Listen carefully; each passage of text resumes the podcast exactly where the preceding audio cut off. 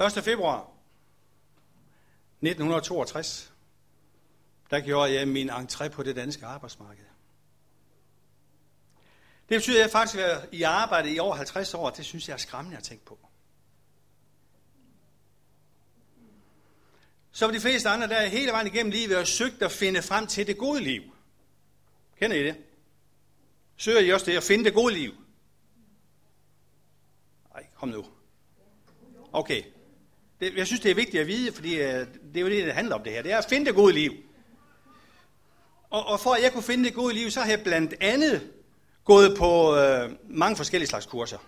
Og det, der er interessant ved mange af de kurser, som jeg har været på, det er, at der er sådan et eller andet med, vi har 10 punkter, hvis du følger det, så finder du frem til et liv, der er bedre end det, du har. Eller måske endda det gode liv. Sådan 10 punkter, der kan hjælpe dig til at blive en stærk leder. Det er jo et interessant kursus at komme på, specielt hvis man er leder. 10 punkter, der kan hjælpe mig til at få et godt ægteskab. Og hvem af os, der er gift, har ikke brug for det? 10 punkter, der kan fortælle mig noget om, hvordan jeg kan finde fred og finde mit indre liv. 10 punkter, der kan gøre, at jeg får en flot figur. Og der var nogle kvinder, der løftede øjenbrynen her. Så kan du måske forestille dig, at jeg nu lige har 10 punkter til dig, så du kan finde frem til at få et godt liv. Så må jeg desværre skuffe dig. Det har jeg ikke. Jeg har 1 punkt, der kan være med til at give dig et liv, hvor lykken er med dig overalt, hvor du går. Og det ene punkt er sat sammen af nogle enkelte bibelvers. Og så ved jeg jo godt, jeg har jo mange år på banen efterhånden, at hvis man begynder at plukke i Bibelen, bare tage nogle enkelte bibelvers ud, så kan der altså godt ske noget miskommunikation. Så kan der ske misforståelser. Det er jo før sket. Det skete også for en præst fra Norge. Han var også en, der plukkede bare ud, og han læste et lille salme, et udpluk fra en salme, salme 73. Han står der på prædikestolen og læser, når jeg bare har dig, så har jeg ikke lyst til noget andet her på jorden. Problemet sådan under den her gudstjeneste, det var en, der sad på forreste række, en dame, som ikke hørte ret godt. Så hun siger, hvad er du siger? Og præsten her, han var jo en venlig mand, det er præster. Og så siger han, når bare jeg har dig, så har jeg ikke lyst til noget andet her på jorden. Og det kan jo godt give noget miskommunikation. Så det er rigtig, rigtig farligt mange gange bare at plukke enkeltvers ud fra Bibelen og servere den for folk. Bibelen har det bedst med, at man får ting i sammenhæng. Alligevel, så våger jeg i dag at tage en sætning, som jeg har koblet sammen fra 5 vers, og det lyder sådan her, og det er fra Josvas bog. Følg Bibelen omhyggeligt. Vig ikke fra den, hverken til højre eller til venstre. Og hvad så? Hvad siger Gud så til Josva? Så vil du have lykken med dig overalt, hvor du går. Josva, han var en mand efter Guds hjerte. Han var sammen med Caleb 2 ud af 12, som virkelig troede og satte på, at for Gud var intet umuligt. De ønskede begge to i et alt at følge Guds ord, de ord, som han havde givet dem. Og de gjorde det. Og det var troen, der drev Josva fremover i hans liv, også som leder af Israels folk. Han valgte, husk på, han valgte at følge Guds forordninger fuldstændig. Han var fuldstændig klar over, at de valg, han traf i hans liv, de havde stor betydning.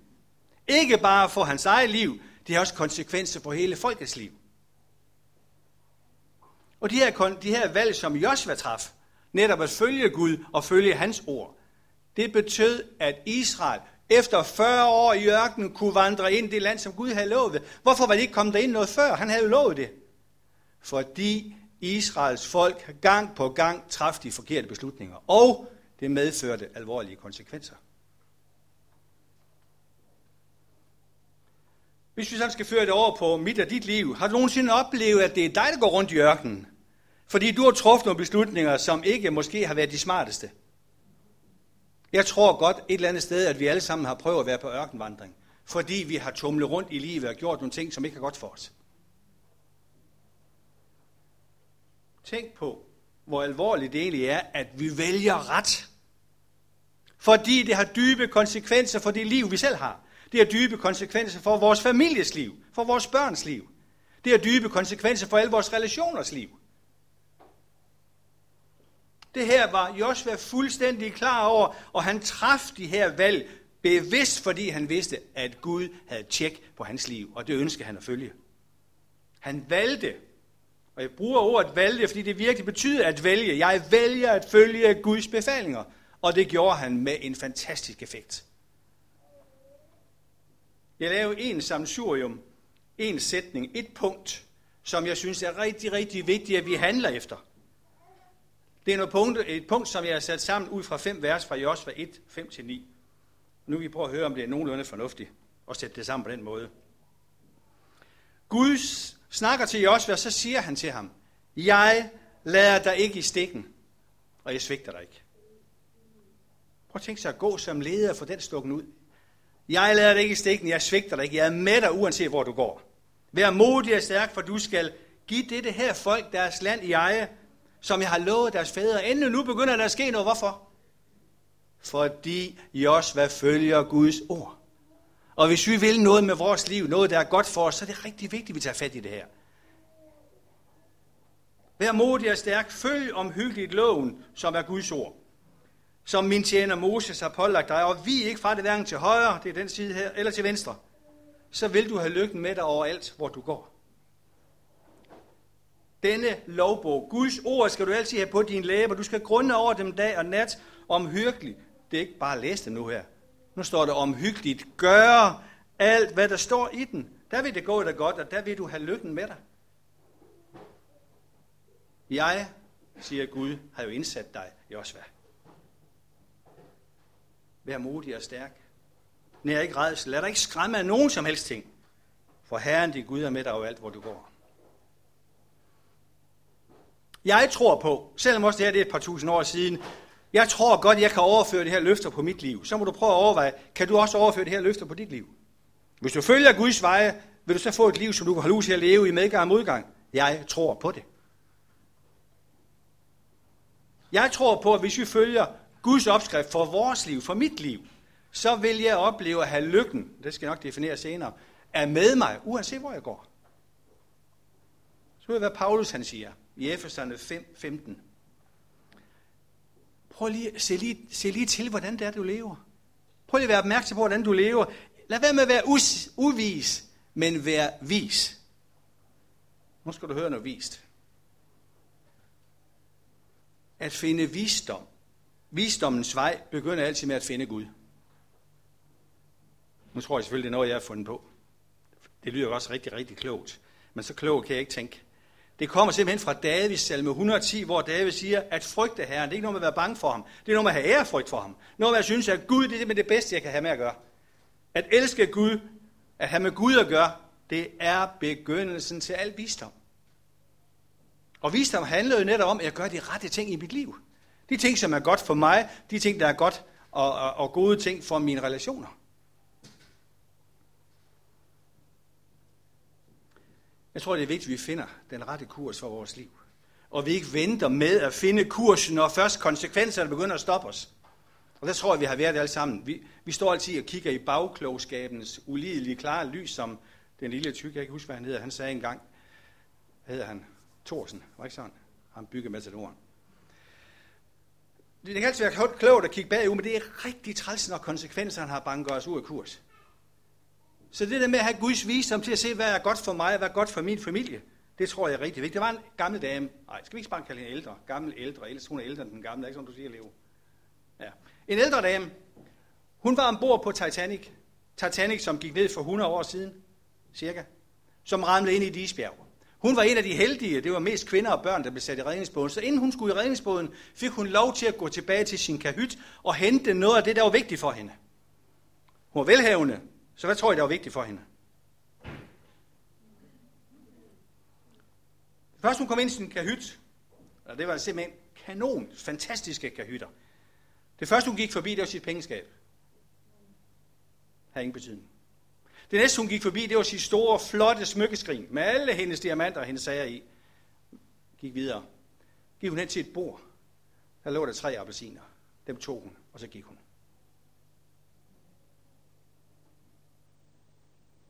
de omstændigheder, som hun var udsat for. De er fuldstændig forvandlet hendes tankegang i, hvad er prioriteringen i livet egentlig, når det kommer til stykket? Hvad er egentlig det her, der er vigtigt? De valg, du og jeg træffer, har konsekvenser. Det er samtidig dejlige, gode konsekvenser, heldigvis da. Og det er dem, vi skal træffe mange flere af de beslutninger. Så vi skal stå i det her ulideligt klare lys og se tilbage. Så min opfordring til dig, det er at skubbe lidt af dine egne småplaner til side. Prøv at få øje på, hvad er det Gud han vil med mig? Hvad har han tiltænkt mig? Hvad kan jeg læse ud af Guds ord? Hvad er jeg får øje på, som gør, at jeg kan få et liv, som jeg selv kan holde ud, og et liv, som min familie kan være med til? Men okay, er mine planer ikke gode nok? Jo, det er det for så vidt, men jeg er overbevist om, at de planer, Gud har for mit liv, er langt bedre, end mine egne planer er. Det kan måske illustreres lidt ved sådan en lille hændelse sådan fra dyrenes verden. 30 hvaler, det er mange, ikke? De var en dag kommet på udflugt. De havde fundet en kæmpe flok sardiner, og dem fulgte de. Var det klogt? Det var uklogt, for sardinerne, de små fisk, nej, de store fisk, de svømmer ind på lavt vand, og hvad skete der så? 30 hvaler døde. Det fortæller bare sådan, i min verden lidt om, alle mine planer, de små planer der, hvor jeg fanger efter de små idéer, de små planer. Altså Gud har noget bedre til mig. Jeg ønsker at søge de store ting, det er Gud han vil. Siger Gud så noget om det her? Nu skal vi stadigvæk overføre fra det gamle testamente til vores tid, og jeg tror på, når det gælder Guds løfter, så kan vi gøre det. Hvad er det Gud siger til Jeremias? Jeg ved, hvilke planer jeg har lagt for dig, Jeremias. Planer om lykke, ikke om ulykke. Planer om en fremtid og et håb. Er det ikke det, vi et eller andet sted søger alle sammen? En fremtid og et håb. Guds planer, hvor vi kan trives, hvor vi virkelig kan fungere som mennesker. Med hinanden i familien, med hinanden i fællesskaber, vi har på forskellige vis.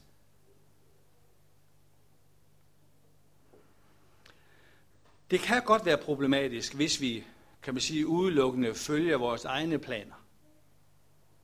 Så kan det gå, som det gik for en fyrmester, der passede et fyr ude i en skærgård.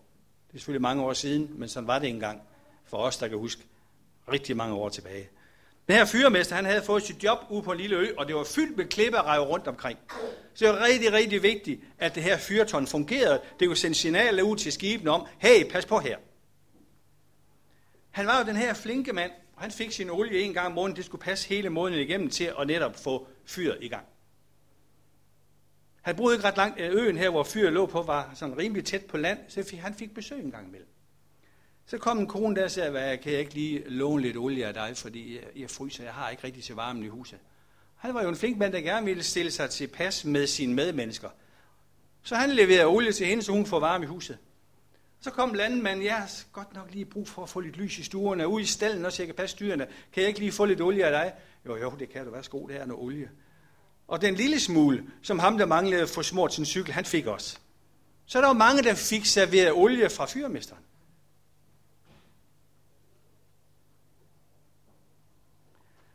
Der var ikke meget galt med den handling, som det var sådan set nogle gode handlinger. Det var meget pænt gjort af ham. Problemet var, at fyret, inden der var gået en måned, gik ud. Konsekvensen af en handling, som umiddelbart ser god ud, men det var en lidt dum handling. Det var jo, at der var flere skibe, der gik på grund.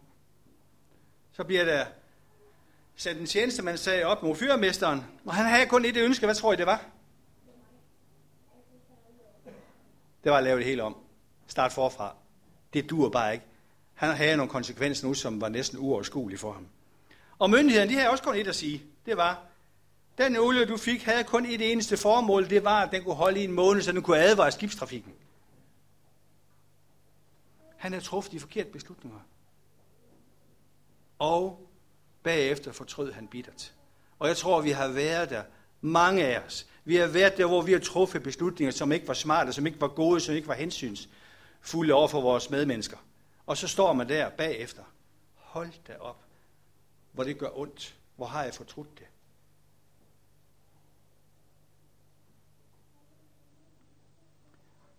Der blev lavet en undersøgelse ved 500 mennesker, alle sammen plus 70, så blev stillet det her spørgsmål. Hvis du kunne leve dit liv om, hvad ville du så gøre om? Hvad ville du gøre anderledes? Der var 3 svar, som gik igen sådan generelt. Det første svar, det var, jeg vil være meget mere sammen med min familie, end det jeg har været. Det andet svar, jeg vil tage flere chancer i mit liv. Jeg vil prøve noget mere, jeg vil ture at gøre noget mere. Og måske kunne jeg godt lægge til, hvis jeg skulle lægge det til, jeg vil prøve at finde ud af, hvad Gud vil med mit liv. Det står der ikke noget om i undersøgelsen, men det kunne jeg godt tænke mig at lægge til. Og så vil jeg sætte nogle ting i gang, som kunne fortsætte efter, jeg har levet det her liv på jorden. Hvis vi skal tage det her ind over os, hvad er det så, at du kan finde på at revurdere dit liv? Hvad er det, du kan nå endnu at ændre på? Der er nogle ting, som har skabt konsekvenser også i dit liv, men hvad er det? Hvad er det for en vej, du går på nu, som du måske skulle overveje? Er det den vej, jeg skal gå? Er det den retning, jeg skal gå? Våger jeg at gå den retning og tage konsekvensen af det, jeg vælger at gå? Eller er det nogle ting, du ønsker at ændre på? Hvis I nåede at se det sådan lige 10:02, der stod det her temaet for min prædiken i dag. Temaet er, det er dit valg. Der er ikke andre, der kan træffe beslutninger end dig i dit liv. Det kan godt være, at man synes, det er også din skyld, og det er din skyld. Nej, det er din skyld. Det er dig, der træffer beslutningen for dit liv.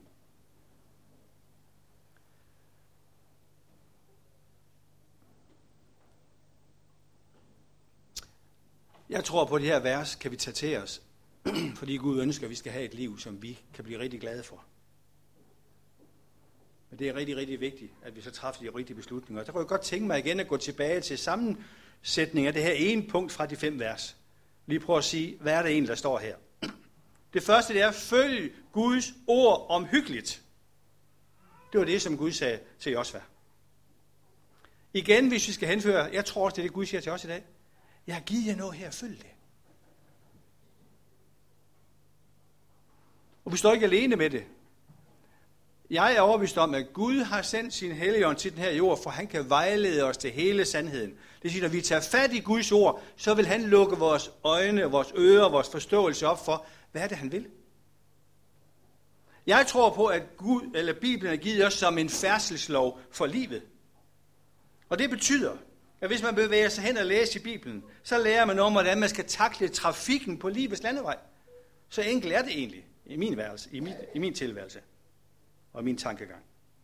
Og hvis ikke man følger livets færdselslov, så er der stor risiko for, at vi oplever trafikkaos i vores liv. Det næste i den her lille sammensætning af ord, det er, vi ikke fra Guds ord hverken til højre eller til venstre. Når jeg sådan kigger ud over den her verden, som vi så er en del af, så er der rigtig mange normer og værdier, som jeg synes er spændende, som jeg synes er virkelig tildragende og lokkende, som jeg godt kunne tænke, det kunne jeg godt tænke mig at prøve. Nogle værdier, som måske ikke ligefrem hører Guds ord til. Og så kan det være rigtig svært at sige, hvordan kan jeg prioritere, hvad skal jeg vælge? Jeg tror på, at Jesus udmærket godt ved, hvad det handler om. Han ved godt, det er svært at være i verden. Han har en opskrift på det her. I Matteus evangeliet 6. kapitel, vers 33. En meget simpel og enkelt opskrift. Hvis man tager den prioritering, den rækkefølge i vores liv, så tror jeg på, at vi virkelig har chancen for at få et liv, som vi kan holde ud, som bliver til glæde og værdi, både for os selv og for andre. Jesus han siger her, søg først Guds rige og hans retfærdighed. Hvad så? Så får vi det, vi har brug for at leve livet. Så bliver alt andet givet os i tilgift. Det næste, der stod i den lille sammensætning af ord her, det er at tænke på Guds ord. Jeg synes, det er en rigtig god idé at tænke over, hvad det er, vi læser. Hvad det betyder. Hvordan kan jeg koble det op på min hverdag? Hvordan kan jeg bruge det, som Gud siger i sit ord? Men der kan altså være, jeg synes stadigvæk, der er rigtig meget i Bibelen, som er svært at forstå. For mig. Jeg ved ikke, hvordan du har det. Jeg synes, der er rigtig mange ting, som jeg bare må sige, okay Gud, du er større end mig, jeg overgiver mig. Du er den store, jeg er den, der ikke forstår ret meget, men jeg holder mig til dig. Men vi er altså stadigvæk ikke alene. Gud har sendt Helligånden for at vejlede os, når vi læser, og når vi tænker på Guds ord til at tænke det rigtige. Og få betydning ud af det, som vi læser. Det næste, der står i sætningen, det er, ret dig efter Guds ord. Jeg tror, vi er flere, der godt kan sige, at det er rigtig godt at læse Guds ord. Det er der rigtig mange, der har gjort. Det er der rigtig mange, der stadigvæk gør. Selv djævlen kender Guds ord.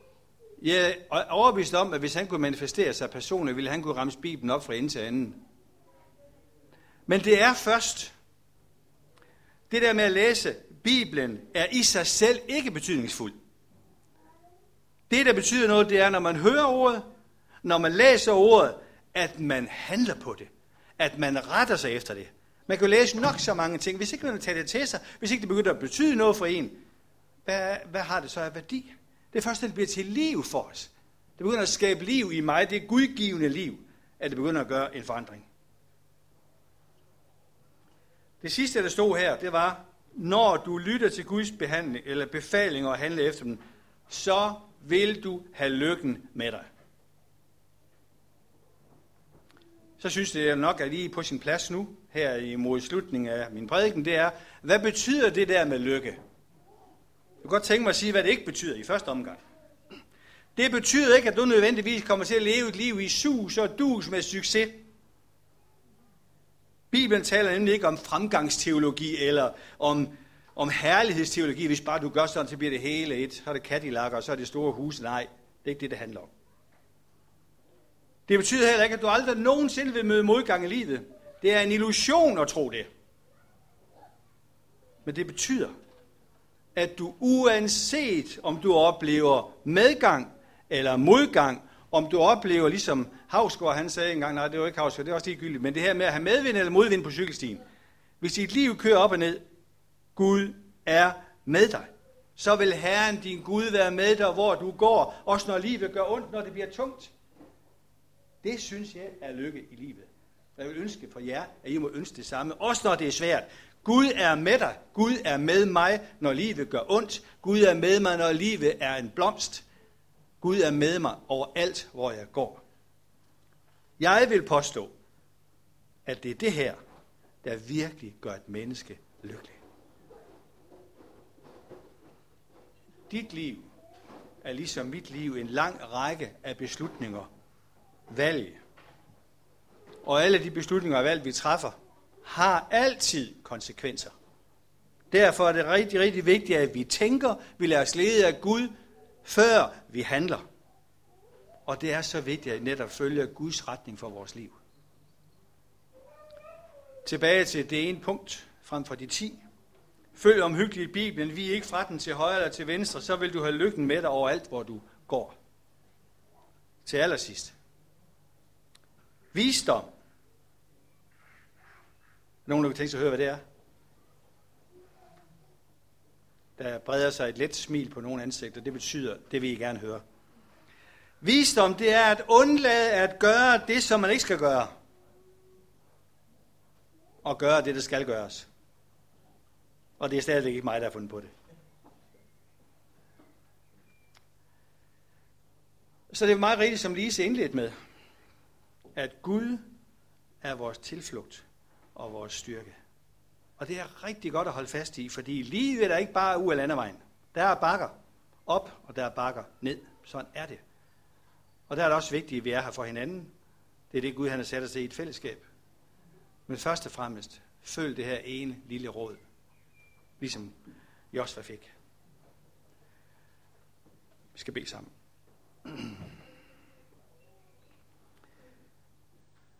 Inde i mig er mørke, men hos dig, Gud, er der lys. Jeg er ensom, men du lader mig ikke alene. Jeg er svag, men hos dig er der hjælp. Jeg er urolig, men hos dig er der fred. Inde i mig er der bitterhed, men hos dig er der tålmodighed. Jeg forstår ikke dine veje, men du kender den vej, jeg skal gå. En bøn af Dietrich Bonhoeffer, som jo blev henrettet under 2. verdenskrig af tyskerne. Far, det er godt at vide, at dine veje, de er nok urensagelige for os, men det er det ikke for dig. Du ved, hvad du vil med os. Du kender, hvad der er bedst for vores liv. Og jeg beder dig om, at du må hjælpe os til, at vi forstår, hvad du vil med vores liv. Vi har en rigtig dejlig retning for vores liv. Der er så meget brug for din visdom ind over livet, så vi må handle på en måde, så der bliver rigtig dejlige, varme konsekvenser af vores handlinger. Jeg beder dig om, Herre, at du vil med alle familierne her i vores fællesskab. Styrk dem i deres ægteskaber. Styrk dem i rollen som fædre og mødre. Styrk dem i deres relationer, deres job og deres uddannelse. Vær med os, der er både yngre og ældre, at vi også må kende det at have gode relationer. At vi alle sammen må kende dine veje og være det over for hinanden, som du har sat os til at være. Far, tak for, at du er en stor og en fantastisk Gud. Tak, fordi vi ved, at du er med os indtil verdens ende, der hvor vi går gennem livet. Amen.